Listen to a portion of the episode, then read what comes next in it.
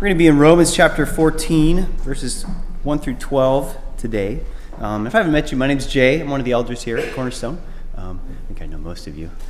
This is the, the summer, the summer uh, level of crowd. This is great. I feel like a small group. Well, full disclosure, um, if you've been here a while, you've you've. Oh, I forgot to unmute it, didn't I? Yep. Sorry. Test, test. Full disclosure, I should. I was. I was going to say, I, if you've been here for a while, I preached this sermon in 2016. Um, but if you're like me, I wouldn't remember it either. So, um, but and honestly, it bears repeating. It's something that I need to hear often. Um, I need reminded of it frequently. And but the funniest thing is um, the first line back when I when I delivered this in 2016 was was as follows. I can't remember a time when America was more divided. Isn't that cute? Years 2020 through 2022 might have something to say about that. I go on. Whether it's race relations, the presidential race, the partisan divide, as sharp as ever, it'd be hard to make the case that we currently have a strong national unity. Well, clearly nothing has changed. In fact, it's gotten a lot worse.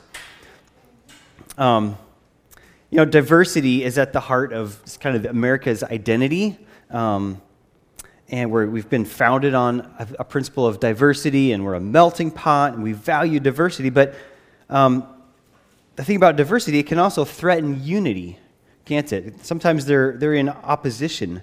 Um, we might think the easiest way to be unified is to be uniform, uniformity um, which would lead to tribes and cliques and ethnic groups, and which is not bad, but there's, um, there's beauty in that. But um, that can compromise diversity. We also want diversity, but that makes unity a challenge. So it's a, it's a bit of a, a conundrum.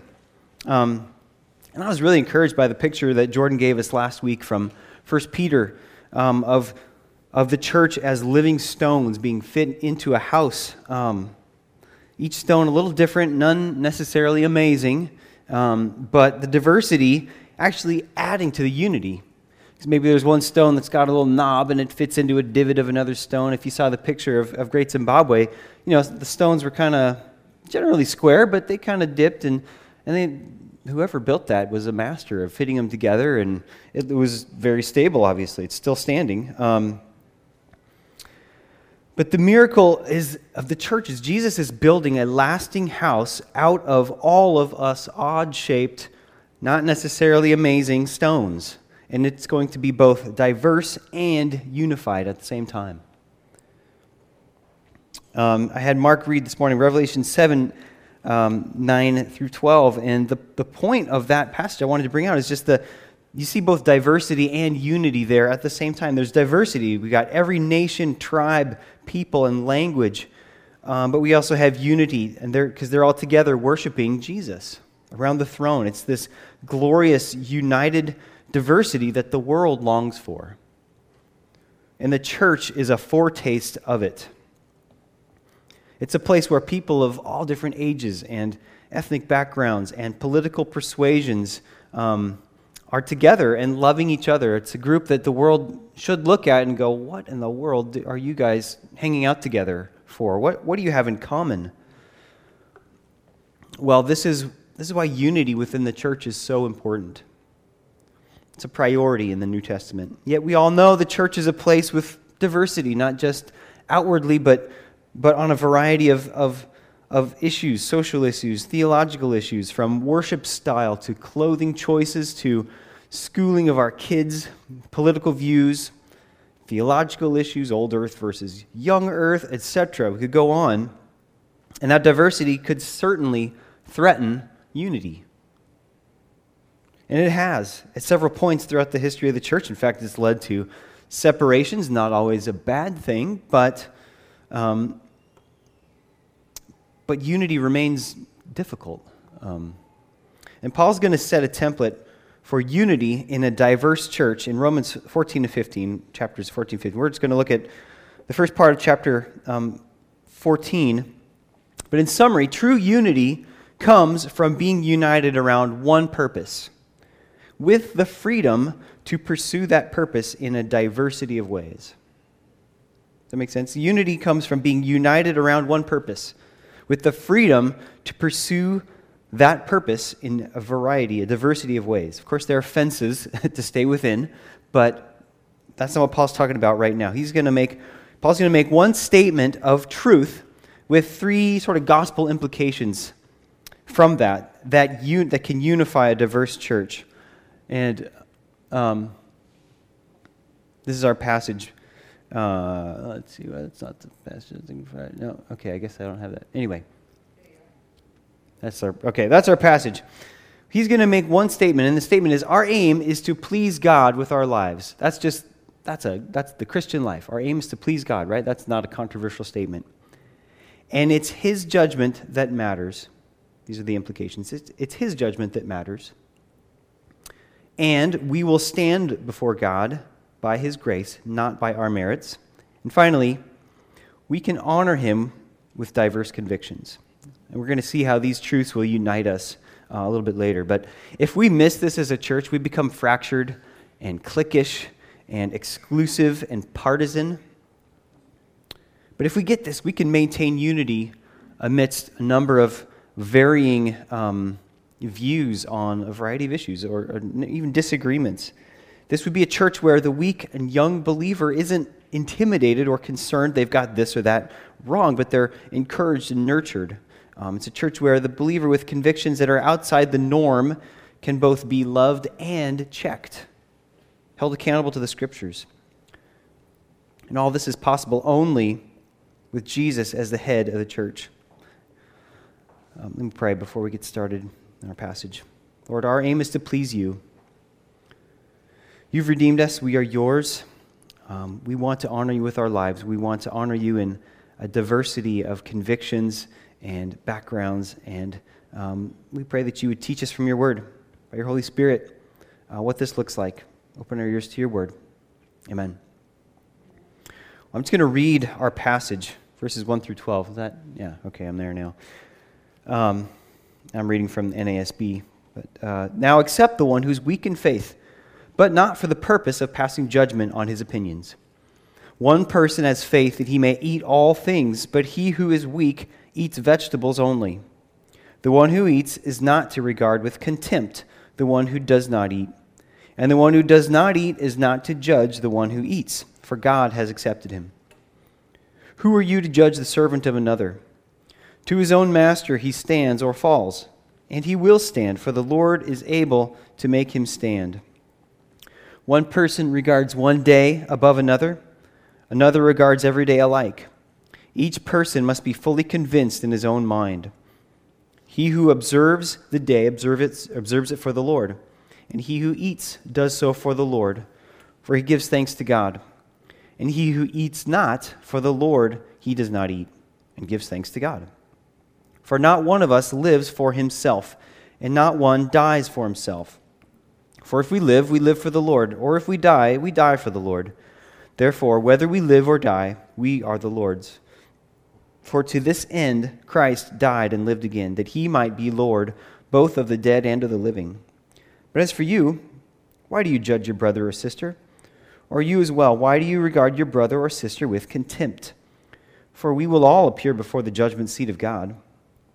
For it is written, As I live, says the Lord, to me every knee will bow, and every tongue will give praise to God.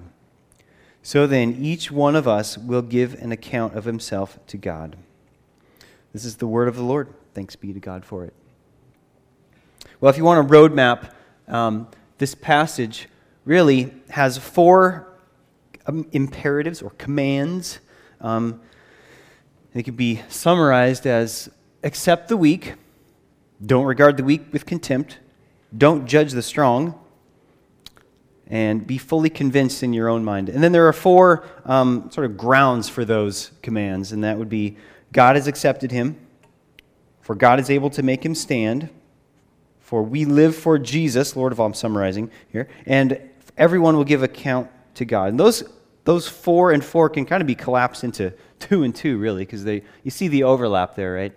Um, so it really could be summed up as accept each other, for God is accepted. And be fully convinced in your own mind, for we live to honor Jesus.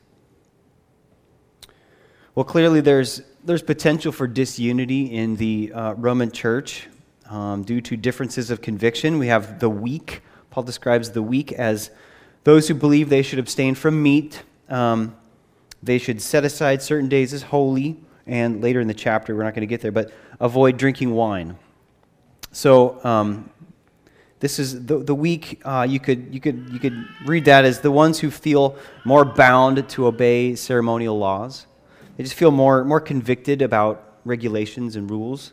Um, and the strong, Paul doesn't use that term in this section, but he does in chapter 15.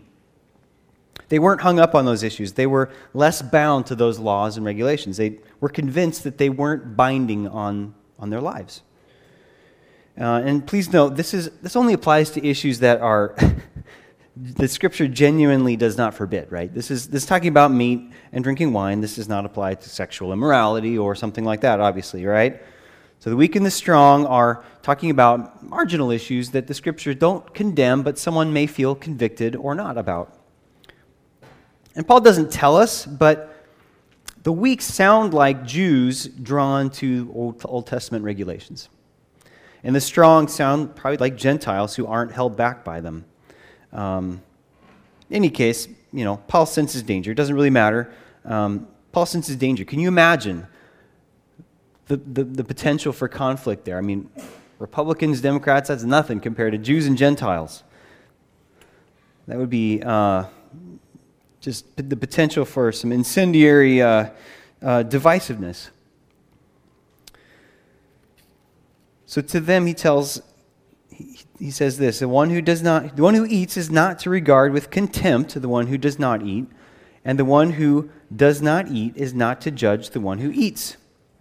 So you can picture the weak the weak side quote unquote weak side is judging the strong to be spiritually reckless. You know they're they're indulging in meat and wine and they're ignoring holy days that we really should you know observe and um, and on, on the other side the strong is despising the weak, you know, looking down on them, look, regarding with contempt. Maybe the weak just can't enjoy these things that, that we enjoy. What's going on? Maybe there's a condescending attitude. Maybe there's a pride.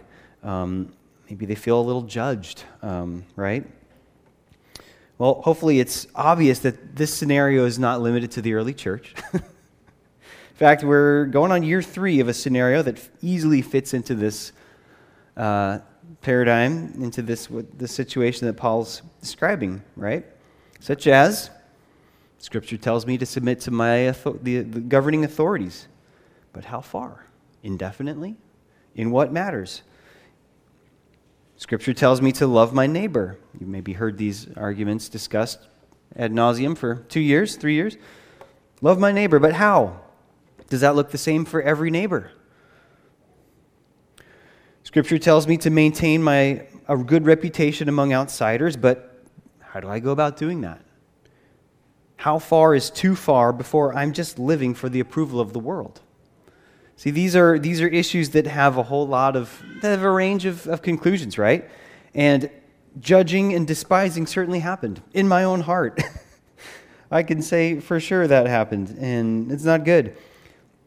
And this happens, I think, when we're not rooted in the gospel when we're not rooted in God's acceptance of us as a gift through Christ.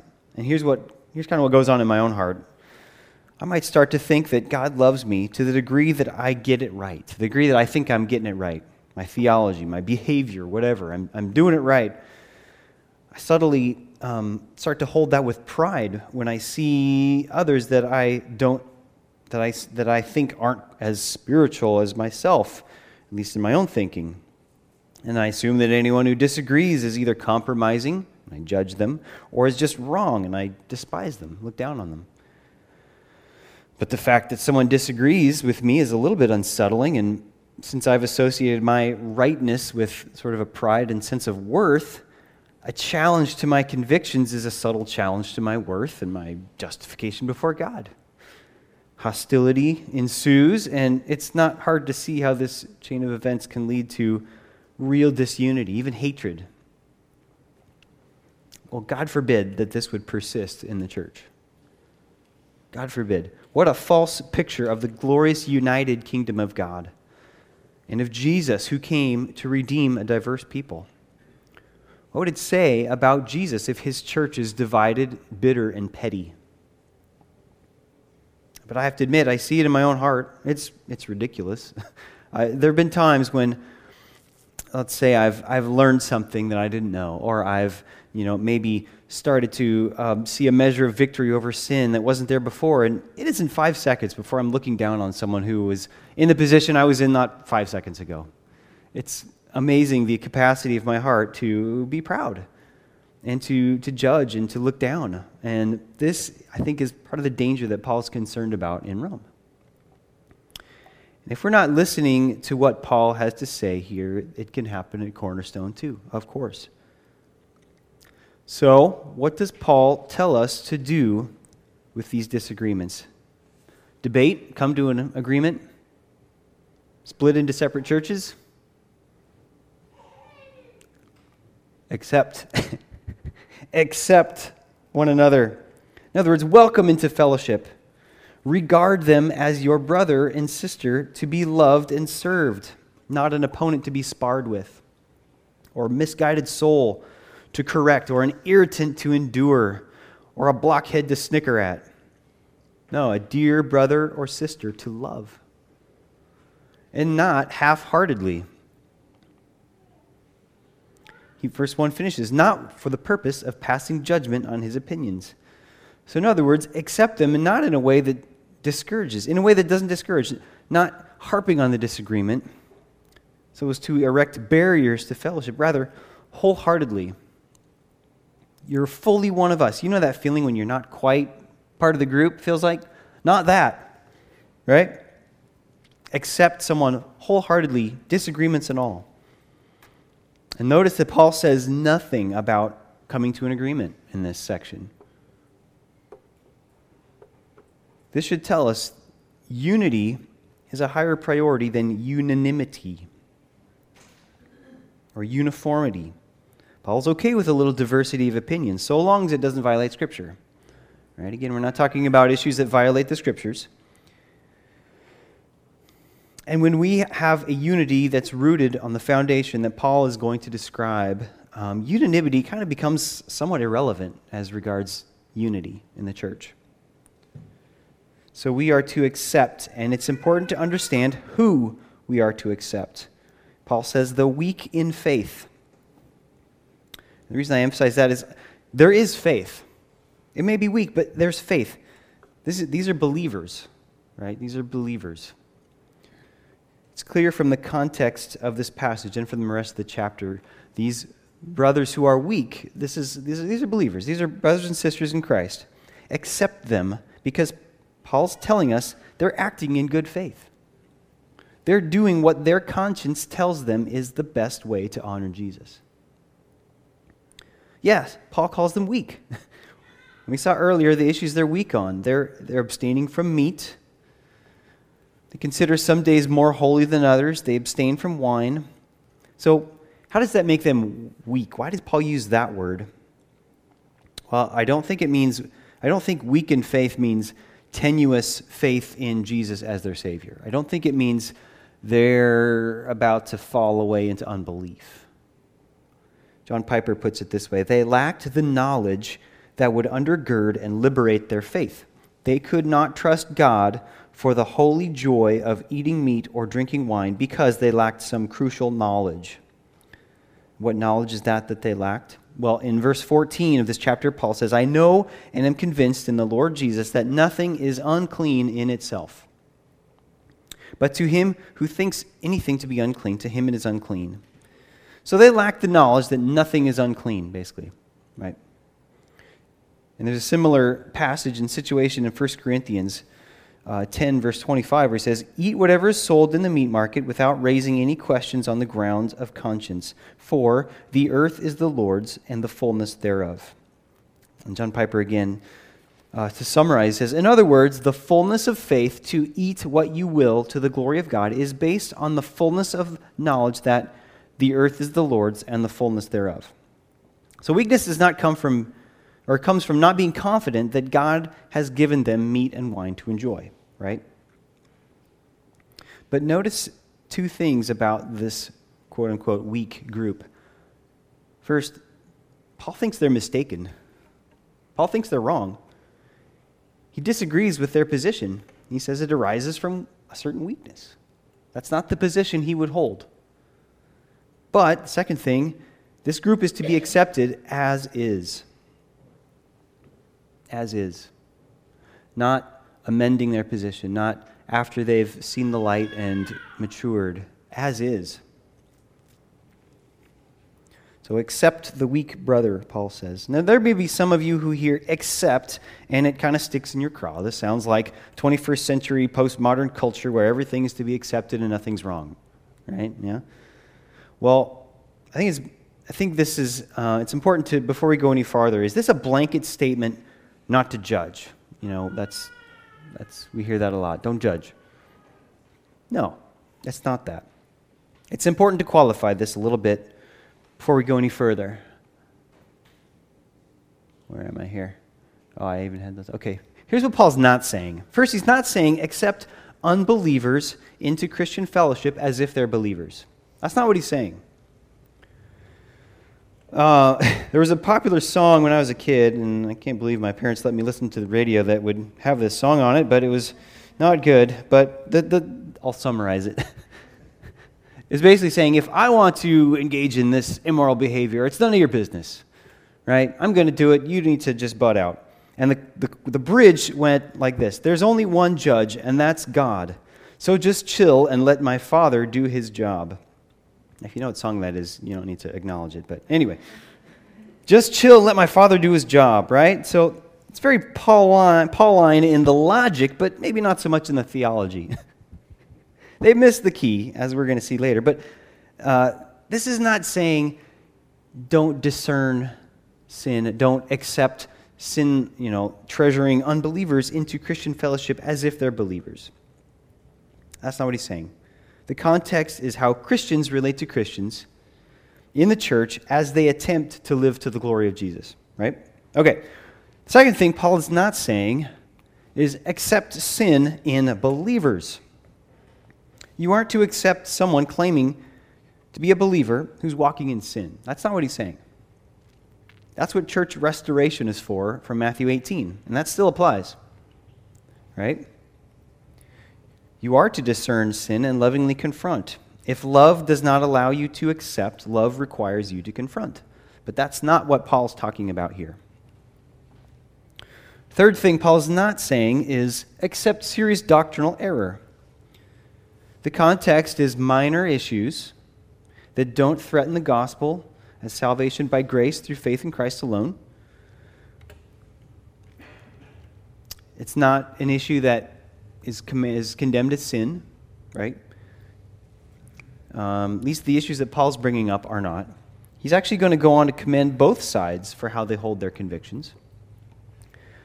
And Paul does often address serious theological error and accept is not the word he uses, right? You can think of Galatians 1, 8 and 9, or 1 Thessalonians 5, 3 through 5. He's pretty, pretty clear when he's condemning um, doctrinal error.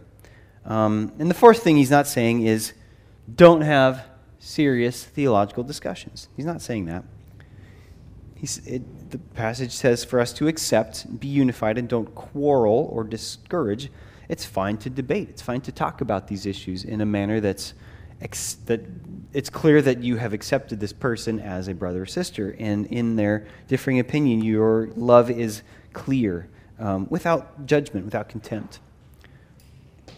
So he's not saying don't have serious the- theological discussions about these issues. Um, but what he is saying is unity can and should and must exist despite differences of conviction. Right? Unity can occur in spite of all of that. Okay, so accept the weak brother, Paul says. Then he gives us the basis for that instruction, the basis for the unity. The one who eats is not to regard with contempt the one who does not eat. Verse 3. And the one who does not eat is not to judge the one who eats, for God has accepted him. So, this gets back to our couple points the, from the beginning. Our aim is to please God with our lives. And, um, and notice that that's Paul's assumption. This is, these are believers who want to please the Lord, right? And his judgment is what matters. God has accepted him. God's judgment is what matters. So notice the, notice the parallel wording between verses 1 and 3. I think I skipped that one. Now accept him, for God has accepted him. See that? He goes on Who are you to judge the servant of another? To his own master he stands or falls. So he's making an obvious point that totally destroys this judgmental attitude, and it's, it's this the job of judging a person belongs to that person's true master, right? Before his own master, he stands or falls. This is what you do when you judge you assess to see if it meets the mark. If it does, it stands. If it doesn't, it falls. This is what Anna does when I ask her if my outfit matches. This is what you're doing when you're judging a person, wrongly judging. You're assessing whether they stand or fall before God based on what may or may not be the true standard. That's ungodly judging. But the standard to meet is God's, and whether someone stands or falls by man's judgment is of no consequence. This would be like if I'm on the sideline of Zoe's soccer game, she's playing keeper, and I'm hollering at her to stop hanging back, run forward, try to score. You know, meanwhile, the coach has put her in the position of defending the goal. She's playing her role well as she's if she's doing what the coach has told her, not someone on the sideline, even if it happens to be her dad. I'm contradicting, if I'm contradicting the, the true coach, I'm wrong, not her. Who am I to judge that she's not doing her job when it's her coach that she's trying to please? Well, you and I are not in the position of bestowing or withholding God's approval on other people. Obviously. In fact, Paul puts it more personally a little farther on. As for you, why do you judge your brother or sister, or you as well? Why do you regard your brother or sister with contempt? For we will all appear before the judgment seat of God. For it is written, As I live, says the Lord, to me every knee will bow and every tongue will give praise to God. So then, each of us will give an account of himself to God. Don't bother judging that guy over there. God's going to do that. In fact, he's going to do that for you too, and me. So, stated another way, you don't stand or fall based on the judgment of another person. You stand or fall before our Master Jesus, the true judge. Well, that might or might not be comforting to hear. If you're like me, there's a constant temptation in the back of my head that I'm not measuring up to God's expectations. The thought of standing or falling before God isn't always very comforting or encouraging. But there's an, a wonderful, indescribably comforting statement in verse 4. I think I have it there. And he will stand, for the Lord is able to make him stand. In other words, we will stand by grace, before him by his grace, by, not by our merits. The context of standing or falling is the Christian's life and practice. Can I honor Jesus if I'm holding that conviction? And in verse 3, Paul says, God has accepted him. Past tense. Yes, I can honor Jesus while holding that conviction. God has accepted me. Now, he goes on and says, He will stand. Future tense. I think Paul's referring to the final judgment by the Master, Jesus. In other words, yes, you can honor Jesus while holding that position. And yes, you will stand in the end while holding that position. But how? Not because you hold that position or this position. It's not your theology on these issues that cause you now or will cause you in the future to stand before God. Your salvation is not on the line over whether you get the issue of meat or wine or masks right. Why? Because the Lord is able to make you stand. Tom Schreiner explains it this way They will not stand by virtue of their own strength or ability, but because the Lord will enable them to do so. God promises that those whom he has called to salvation will persevere to the end, since the Lord will complete what he has started in us. You might maybe first or maybe Philippians 1 6 comes to mind. I'm sure of this, that he who began a good work in you will bring it to completion in the day of Christ. Or 1 Corinthians 1 8. As you wait for the revealing of our Lord Jesus Christ, who will sustain you to the end, guiltless in the day of our Lord Jesus Christ. Tim Keller says that the Christian religion is the only one that delivers the verdict before the performance. If you are the Lord's, the final verdict of you standing or falling has already been rendered. You will stand in the end because Jesus stood in our place.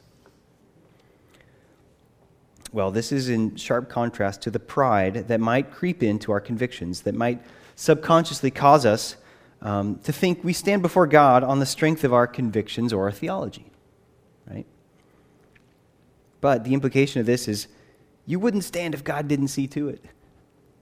God's there to hold you, and it's a good thing.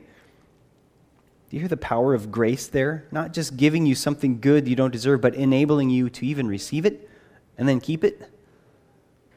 That's the grace of the gospel. What a knockout blow to judgmentalism, right? God's the true judge, he accepts you now on the basis of Christ alone, and He'll make sure you stand in the end. So, what's left for humans to judge? You know, truly, who am I and who are you to judge your brother? The judgment's done. What's so amazing about that, remember, is that Paul isn't saying that both are right. He's not agreeing with both. He disagrees with the weak. He says they've, they've, they've, they got it wrong, but that's okay. But he is saying that both are standing and are accepted before God.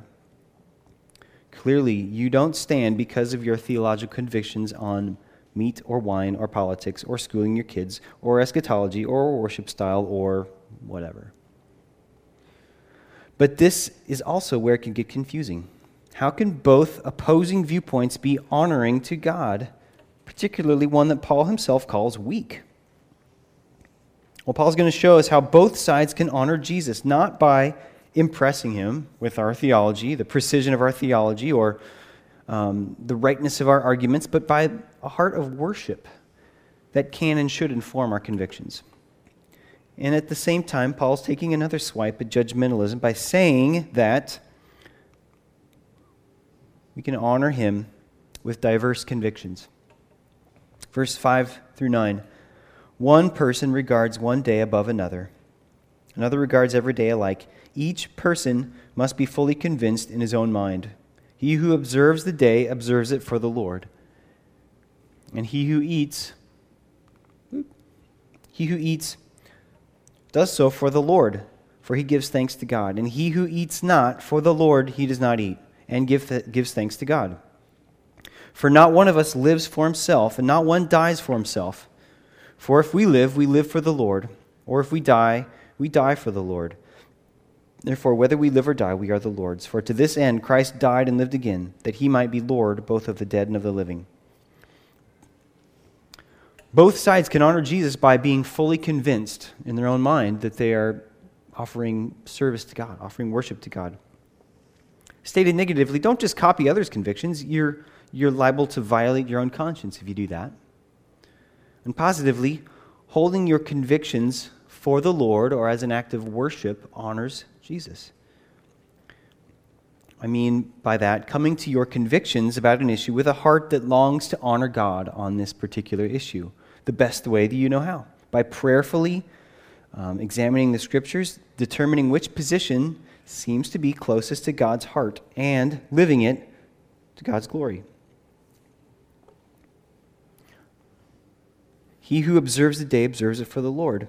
So each side is giving thanks over his meal, whether it's a, you know, a garden salad or a steak, and rightly so. You can see Paul telling the Romans, well, you know, slow down, weak, slow down, strong. Don't assume the worst about each other. You have both thought through the issue and are fully convinced that your conclusion is nearest to God's heart. Not one of us lives for himself, not one dies for himself. For if we live, we live for the Lord. If we die, we die for the Lord. Therefore, whether we live or die, we are the Lord's. So Paul's saying if, if this is your heart, then you are honoring the Lord, even if the conclusion is a little off. So to both sides, he's saying, you're both striving to honor the Lord, right? And the Lord is being honored in how you hold your convictions. So who are you to judge? I think this is, this is important, this being fully convinced in your own mind principle. Um, I think it's the key that takes the freedom and grace Paul just described and ensures that it's used to honor Jesus. Right? He, he, he, he kind of set the parameters pretty wide. There's, there's room to disagree on these issues. Um, but that shouldn't lead us to be lazy or not think through issues. Um, he's saying we need to be convinced. We need to be living these positions positively. Um, he's discouraged, he discourages other believers from playing the role of the Holy Spirit uh, toward, other, toward fellow believers in this regard, but that's because that's what's supposed to be going on between you and God, right? I don't need to meddle um, too much in the position of my brother because, you know, the Holy Spirit's doing that. Again, that's not, there's, not, there's nothing wrong with discussing these issues, but um, the point is the Holy Spirit is, is also doing this work. What, and, um, and what should be going on in each of us, the weak, the strong, is uh, a principle that should be governing every part of our lives, which is is this the best way to honor Jesus? Is the way I dress honoring Jesus? Or am I dressing to draw attention to myself? Is homeschooling the best way we can honor Jesus in our schooling? Can I drink this wine with thanksgiving? Or is it just guilt ridden self indulgence? Am I honoring Jesus by being entertained by this movie or this football game? Am I parenting the best way I know how to honor Jesus? That needs to be part of our culture as a church.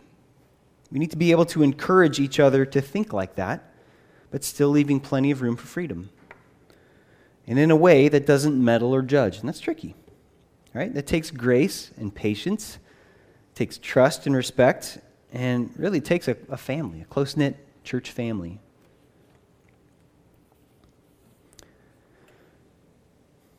But it's essential if we're to honor Jesus in the midst of a diverse people. Because, as says Paul, Jesus is worthy of our worship from every corner of our lives.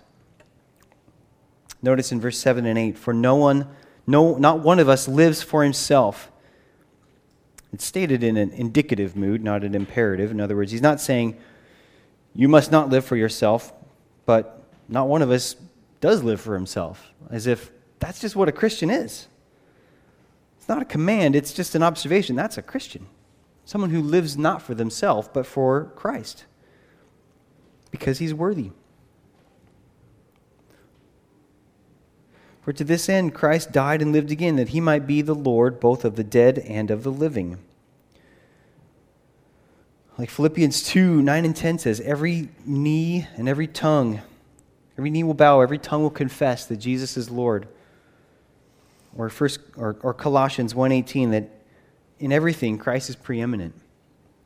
So if Jesus' honor is foremost in our minds and our hearts, we're not concerned with particulars of our brother's convictions because we agree on number one. We both want Jesus to get all the glory.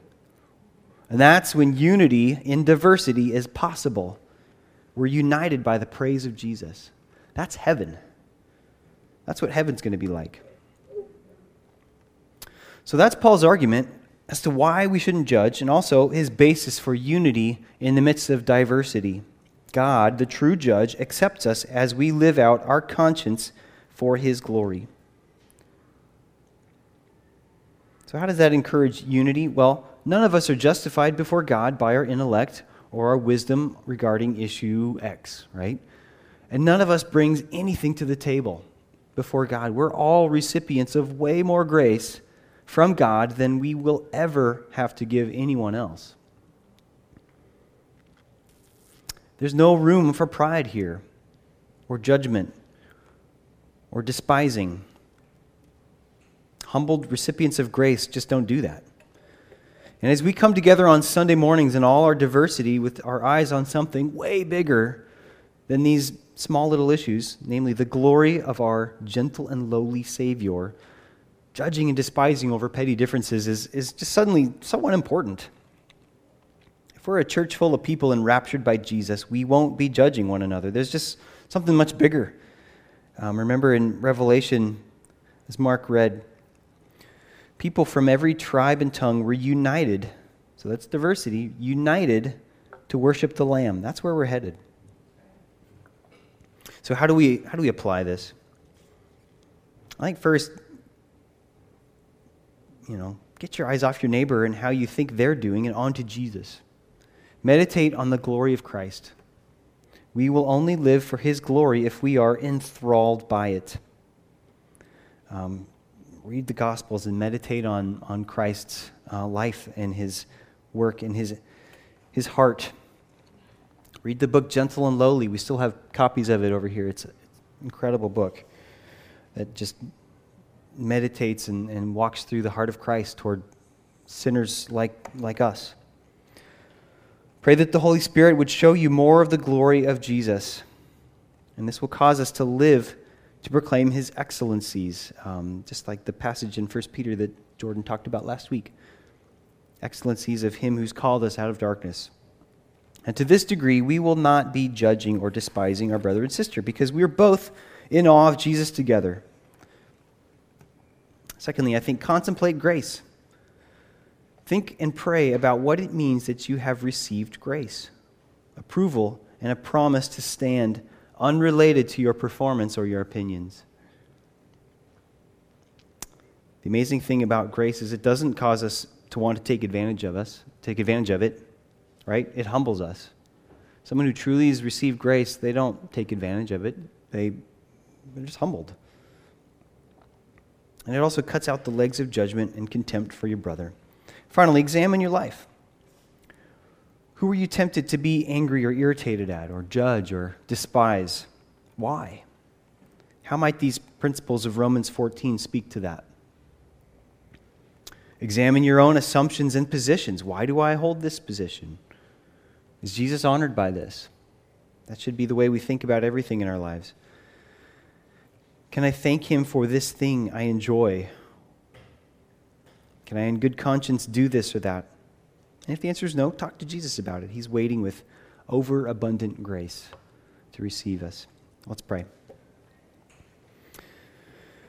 Lord Jesus, you are truly worthy of all praise and honor. You are the, the Lamb who was slain to redeem for yourself a people of. Um, odd shaped, ordinary stones being put together into a house for your glory. Um, of people with a diversity of opinions, and not all of them well, well thought out or well reasoned or quote unquote correct. Um, but Lord Jesus, give us hearts that long for your glory. Um, that would be our first aim and desire, uh, that you'd be glorified. Unite us as a church, unite us as cornerstone and as the church universal around Christ. We just pray for, for just growing unity in a world that is so fractured. Um, and we, we just look forward to being with you in heaven where uh, there will be nothing to interrupt our, our worship and our delight in you. Um, praise you in Christ's name. Amen.